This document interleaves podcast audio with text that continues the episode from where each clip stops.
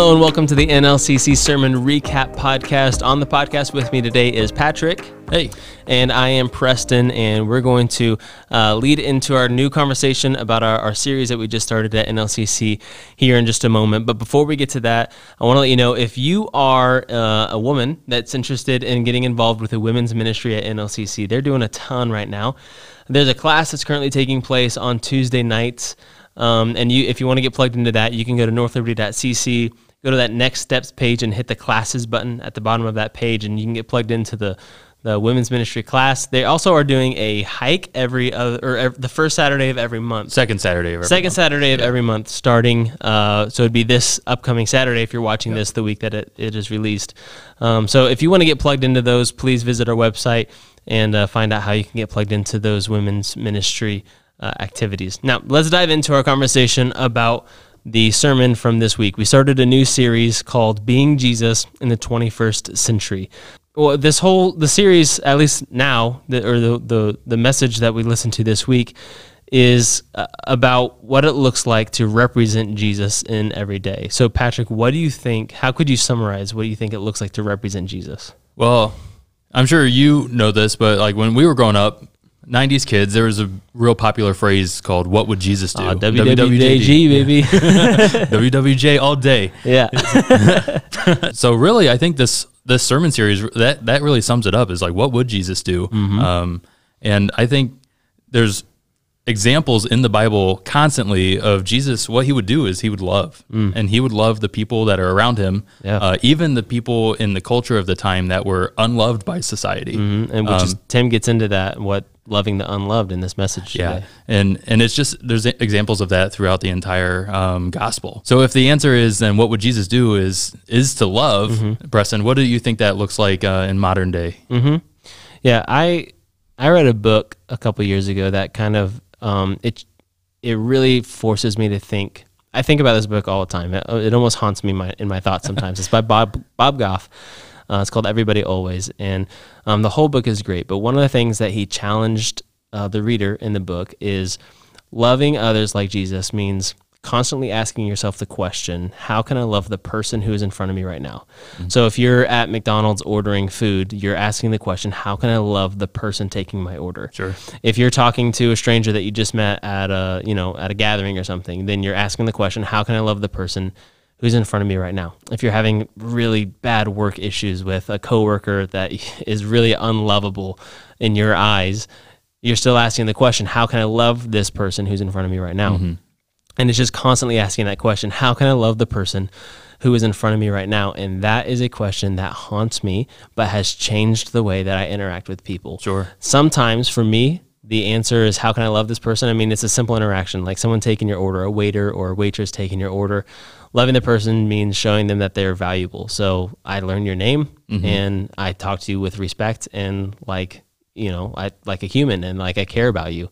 Um, really simple interaction that, you know, maybe it doesn't necessarily 100% say like, I'm a Christian and Right, um, you know, yeah. show my WWJD bracelet or anything Yeah. but I'm still showing respect and the love that Jesus would show those kinds Perfect. of people. Well, let's go ahead and listen into this sermon uh, on being Jesus in the 21st century from Tim.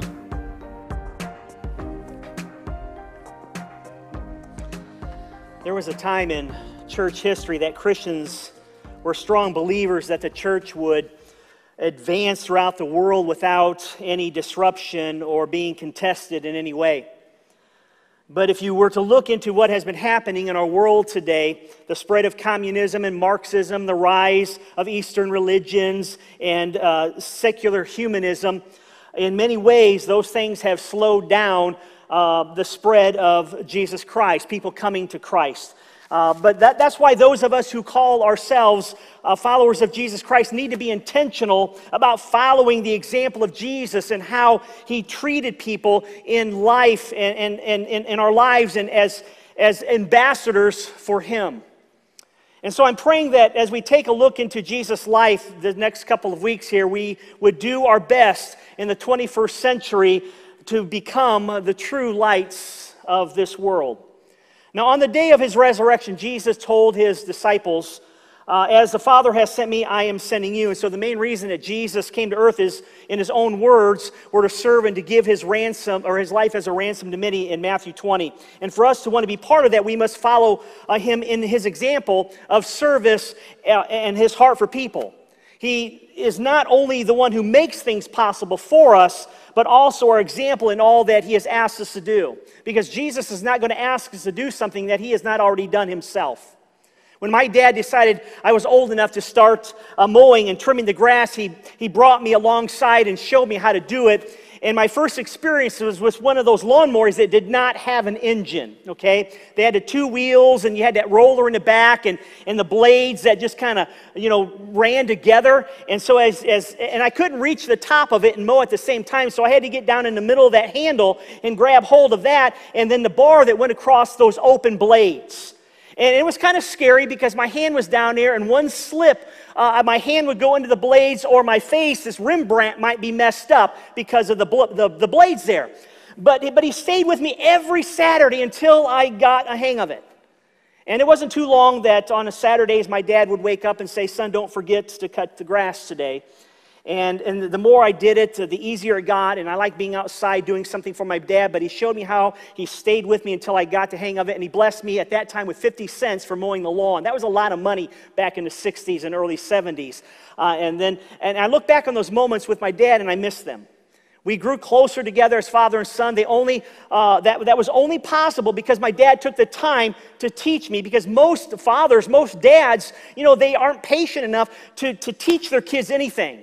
But my dad took the time and showed me the way here. And that's precisely what Jesus has done in our lives. He has shown us the way on how to, to treat other people and to minister and to share the gospel. And so, my questions here at the start is how did Jesus go about uh, his calling in serving people and drawing them to himself? What was his attitude like? Did he, did he enjoy uh, talking or taking the time to teach those who would follow him? Did he, uh, did he approach everyone the same way? Was, was he nasty or impatient and judgmental when somebody just couldn't get it? When, what, what can we learn from the life of Christ that will make our call as Christians more attractive to those to whom God has put in our lives?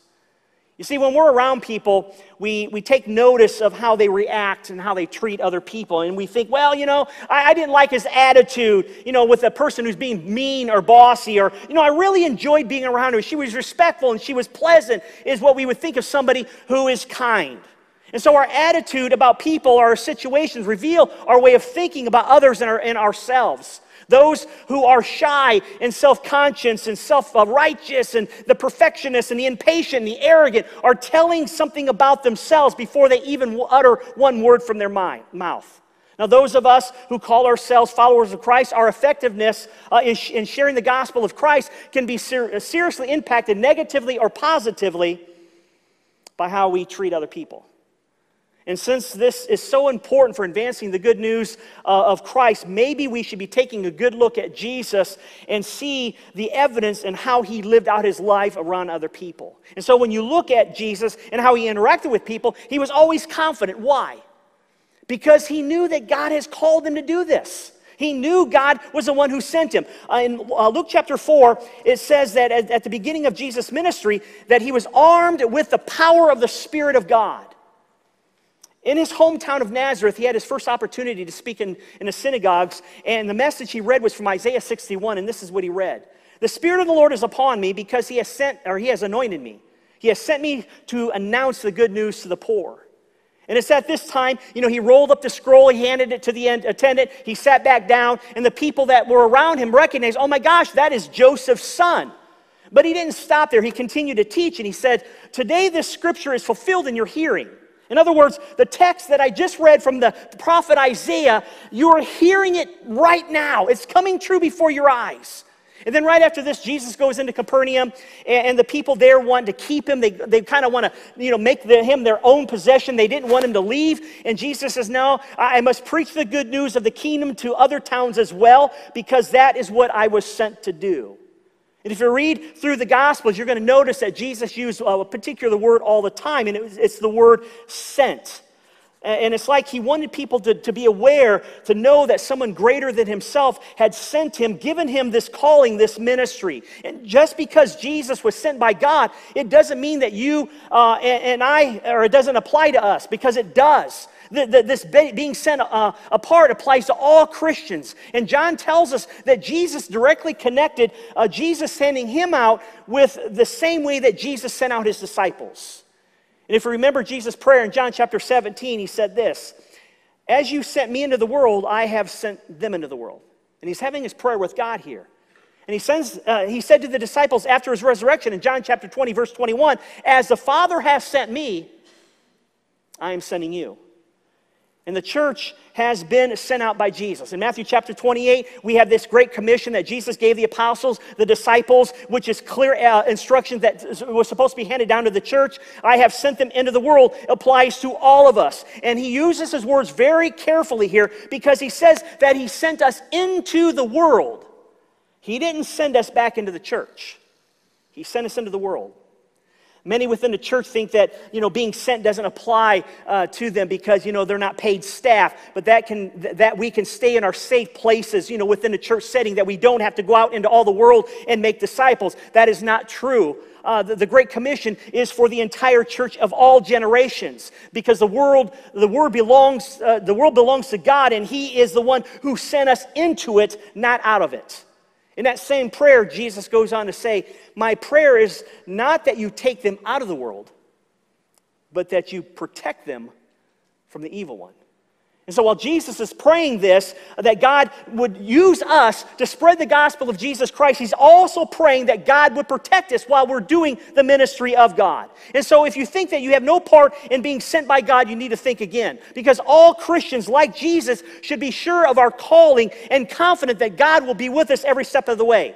Jesus was not at all intimidated by the world's hatred of him, and neither should we. We have been sent into the world uh, to make disciples of all nations, and we don't do that with an attitude of self righteousness or arrogance. We do that with our confidence in God and the Holy Spirit and Jesus Christ. And, and if we have those three in our lives, who then do we have to fear in this world?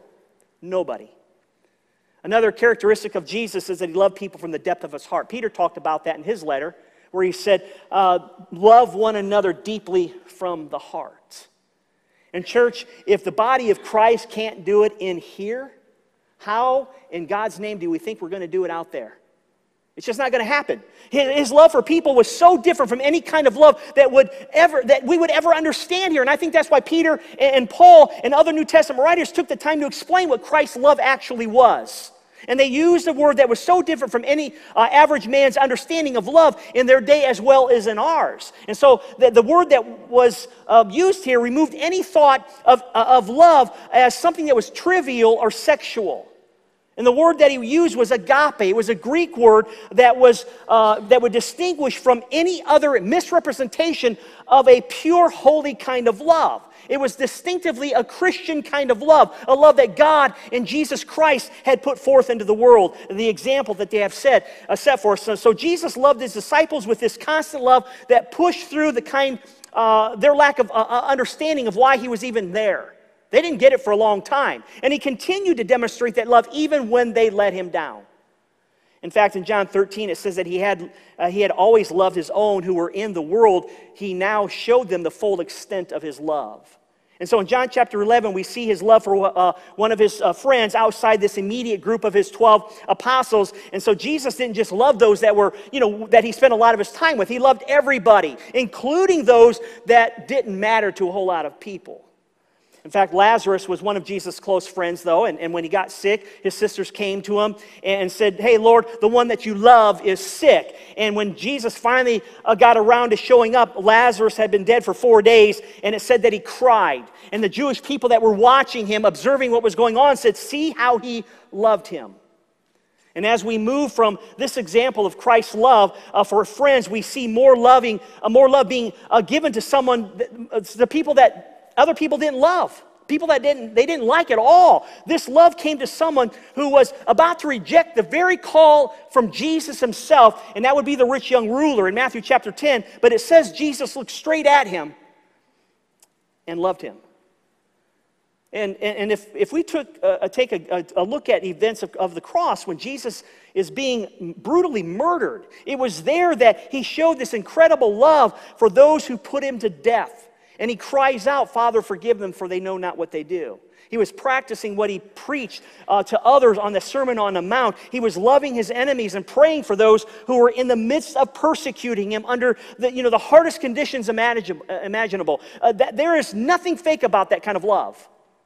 The words uh, he spoke about God's love for the undeserving were from the heart. They were truthful. They were meaningful. His love had been constant uh, or had been consistent the way you know he lived his own life and the way he died. Christ truly loved people, even the ones that hated him, even the ones that were killing him. And most you know Christians feel incapable of showing uh, love for the unlovely, especially you know those that have hurt us in some way. And, I, and I, I have been asked this, and I know other ministers have been asked this. Uh, well, is it possible to really love people that we don't like, people that have hurt us? Well, apart from God, the answer would be no. But the love that we have been talking about here is not a human kind of love. And I think we would get an idea of what, what that kind of love is, is what Paul talks about in Romans chapter 5, where he says, And hope does not disappoint us because God has poured out his love in us, in our hearts, by the Holy Spirit, whom he has given us. You see, God has given us the indwelling of the Holy Spirit, and through that Holy Spirit, we are able to love other people the way God loved us. And then Paul talks about that in Galatians chapter 5, verse 22, with the fruit of the Spirit. What's the first fruit that he mentions? Love.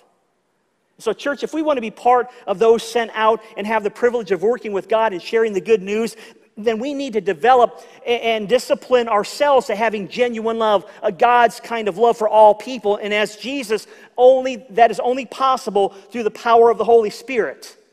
That is only possible. Understand this, church. We, we need to know that there is nothing automatic about Christ like love. It's, it's difficult. For some, though, it comes easy. That's, that's just a simple gift for them. For other people, it's an achievement with a lot of work.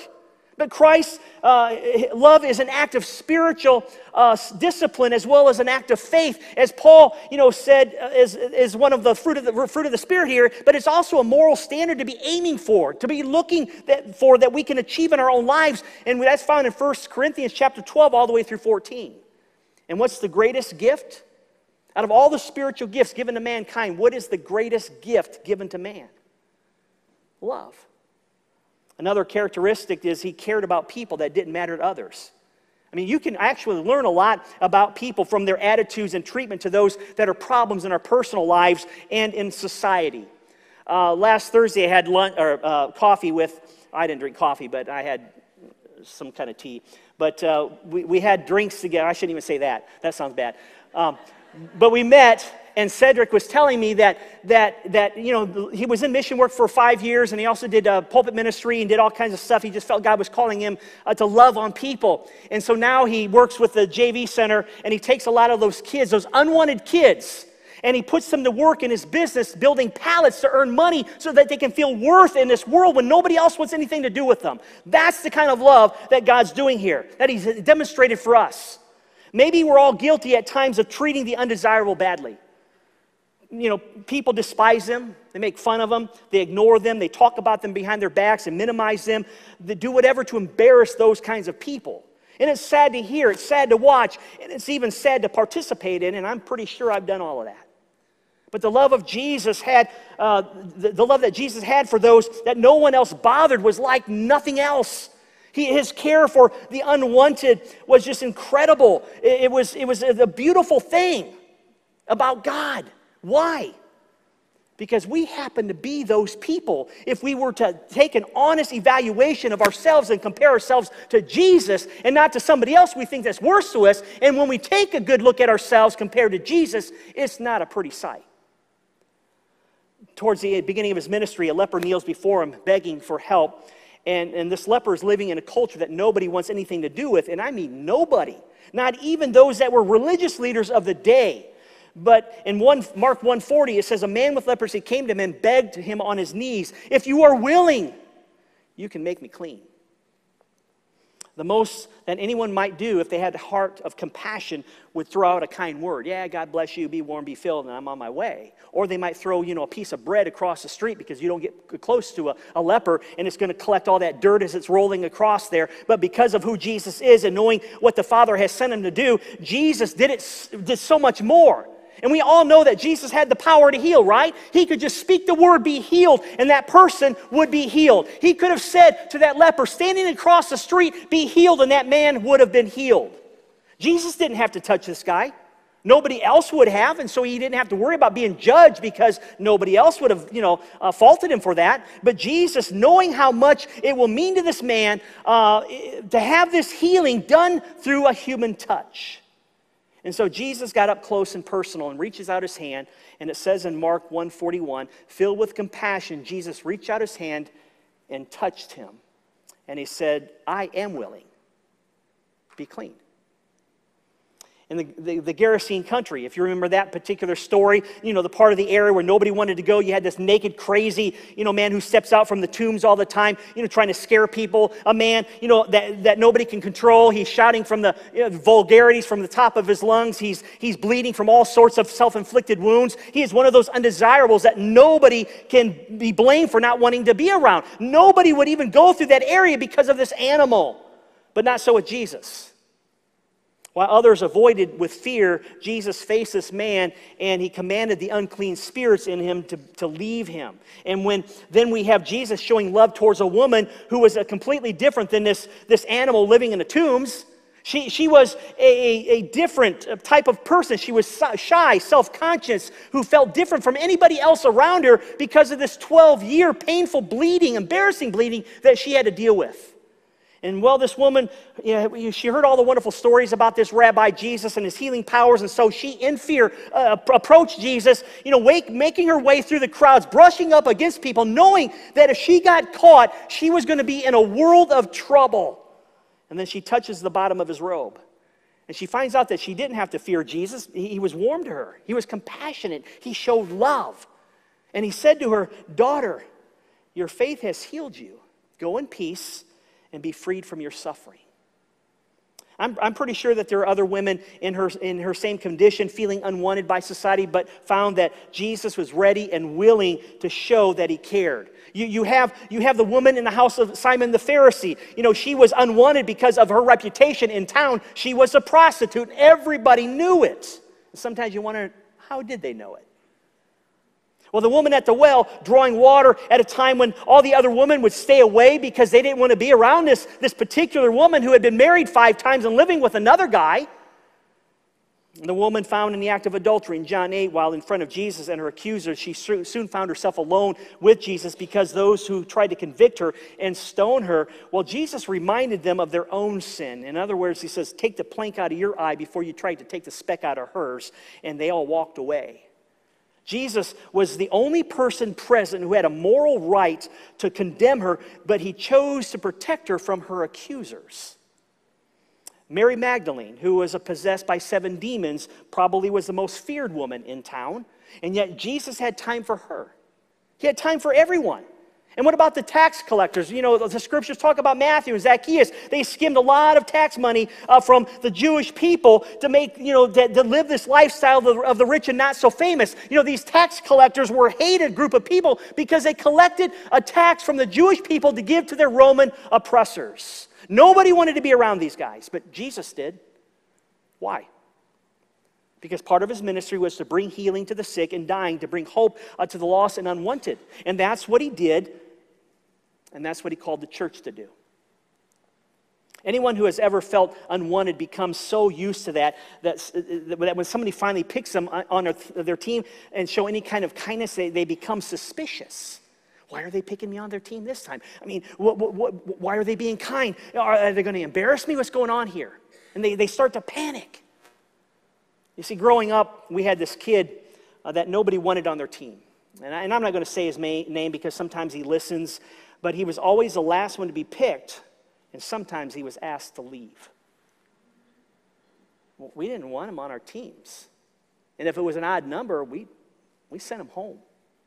We actually sent him home, and, and I can look back and, and visually see how he felt, the look on his face. It was horrible. It's horrible for me to look back on those moments. And many times when he was picked, it was only to embarrass the kid. And that was child's play, that was kid stuff, that was junior high or elementary boy stuff compared to what happens within the church today. And sometimes when, we, when they are picked or, or helped, they are, they're so excited that anyone would even care. They go overboard with you know, these slobbering thank yous, and it's almost embarrassing. But many times, those individuals are so in need of love and acceptance that their hearts are so wide open to the message of Jesus Christ and, and what he has to offer because they are so lonely. And so, any good hearted person who understands what the love of God is all about, we need to be sharing that beautiful love of God to those individuals always. Another characteristic of Jesus is he didn't enjoy condemning people. You think about that for a moment. He didn't enjoy condemning people. The Son of the living God did not enjoy condemning people. It's, it is the, the, complete opposite of how the religious leaders of Jesus' day interacted with people or, or lack of interacting. With they didn't want anything to do with these kind of people. And, and it's the same in our Christian culture today. We are so quick to judge, so quick to condemn. I mean, there are people who actually have master's degrees in this kind of stuff. I mean, anyone who would do anything that we disagree with, scripturally or not, we, we do all that we can to avoid them. To, you know, and, and the best way to teach them a lesson is not to have any kind of relationship with them at all. I'll teach them. The distinction between the conduct of the Pharisees and the, uh, the attitude of Jesus is clearly evident in two of the encounters that I mentioned earlier here uh, when, when Jesus was being entertained by Simon the Pharisee, this adulterous woman, she came in and sat down at Jesus' feet and she starts crying all over his feet and she's cleaning her feet with her tears and wiping them with her hair and she's kissing his feet, all because she had been forgiven much. She understood her position with God, that she was only there because of his love and grace. Simon and his buddies, though, you know, they're, they're drawing these conclusions. If Jesus allowed her to do this to him, then it was because he didn't know that she was a sinner. And if he didn't know that she was a sinner, then he must not be a prophet. Luke chapter 7, it says, if this man was a prophet, he would know who was touching him and what kind of woman she is, that she's a sinner. How can he be around her? If you remember last week, I asked that question how many of you were in this room or outside watching? How many of you are without sin? The same conclusion in John chapter 8 when the woman is caught in the act of adultery and brought before Jesus. You see, the moral anger of Jesus was not directed against the woman who had uh, committed adultery here, uh, but against the gatekeepers of the law. The Pharisees who were, who, who were, you know, using her in an attempt to trap Jesus into saying one or two things. Either we should be stoned or she should be stoned, which would have put him at odds with the Roman authorities, or she should be stoned, which would put him at odds with the Jewish authorities. And Jesus' answer shut them all up. They were so stunned that they couldn't say anything. And if you remember, very familiar passage all of us, if any one of you is without sin, let him what? Cast the first stone. But isn't that how it usually works? You, you just need one person to stir others up and, and, to throw that first stone, and then the others are so brave and arrogant that they just begin to pile on because somebody started. But in this situation, they each dropped their stones, and walked away with their tail between their legs. And Jesus then asked the woman, Woman, where are they? Has no one condemned you? And I don't know if there was a little pause there. She had to collect herself, you know, trying to regain her, her, her breath, you know, after she's crying and embarrassed. And she says, No one, sir. Then neither do I condemn you. Go now and leave your life of sin. The very one who had the authority to condemn her didn't. And as you read through the life of Christ and how he dealt with sin, you will never find him taking sin lightly. He always addresses it, but he was much more concerned to judge uh, what people, not, not to judge what people had done uh, in the past, but to make sure that they had found forgiveness in, and were in relationship with him in the moment. Remember, Jesus knows the heart of mankind. Romans or John chapter 2. His wisdom and spiritual discernment were like no one else. He was able to expose the hypocrisy of those uh, who, who acted like though that they were better than everybody else, and he could see reasons why some people, you know, uh, were worse than they should be. If, if they really were, wanted to be honest about their sin, that's where Jesus started. Just let me know. I'm, I'm here to help, he says. And isn't that how we all want to be treated? You see, Jesus saw Peter this way in John chapter 1, where it says, You, Simon, son of John, you will be called Cephas, Peter, the rock. And then John gives us a look into Jesus, uh, how Jesus saw Peter, how he was at, uh, in that particular moment, but he also showed us what kind of man he would become. He saw this, you know, this, this rough and sensitive, spontaneous fisherman mentioned in, in Matthew chapter 14. He also saw Peter the apostle, who was to become this strong and outspoken leader of the church that we get to read about all through the book of Acts. And the same could be said of Matthew, who he was hated by everyone, but Jesus saw a servant willing to give up his riches and to tell everybody about this rabbi, about Jesus. He did the same for John. And if you remember, John and his brother James, they were hot tempered men. And I think Jesus was kind of just playing with them. And they gave him, he gave him this, this, uh, this, this nickname, Sons of Thunder. That's what we're going to call you, Sons of Thunder. And John and James didn't appear to be promising leadership material in this passage, but Jesus saw their potential. And John, the, the Thunderer, became John the Beloved. And then it says in Matthew 9, he did not come to call the righteous, but the sinners. Jesus knew that people could be transformed simply by hearing the word of truth. It didn't matter how it came to them, but that it came to them. Because people aren't going to be changed if they can't hear the Spirit of God in their lives, talking to them and know how matter small of a word that might be. Another characteristic is he didn't give up on people. Peter's a good example of, the uh, of that again. Simon, uh, uh, some would say that, you know, uh, Peter was just this bonehead. He didn't know when to shut his mouth, always trying to outdo everybody, always being in the spotlight, always, you know, I'm going to jump in there first. That was Peter. Jesus didn't give up on him, but he stayed the course with him, uh, this potentially great leader. He encouraged him along the way, and I'm sure he had those conversations along the way. I mean, can you imagine how Peter felt when Jesus told him directly, Hey, Peter, I'm praying for you personally? There's a beautiful passage in Luke chapter 22 that I don't know that we, we, we spend, we really paid much attention to. But Jesus says, Simon, Satan has, has asked to sift all of you like wheat. It's the same kind of thing that happened with Job. But it says, But I have prayed for you, Simon, that your faith may not fail. And when you have turned back, it's kind of interesting. See, Jesus knew what was coming. When you, when you, when you turn back, Peter, strengthen your brothers. Jesus knew Peter was going to fall. He knew he was going to trip up.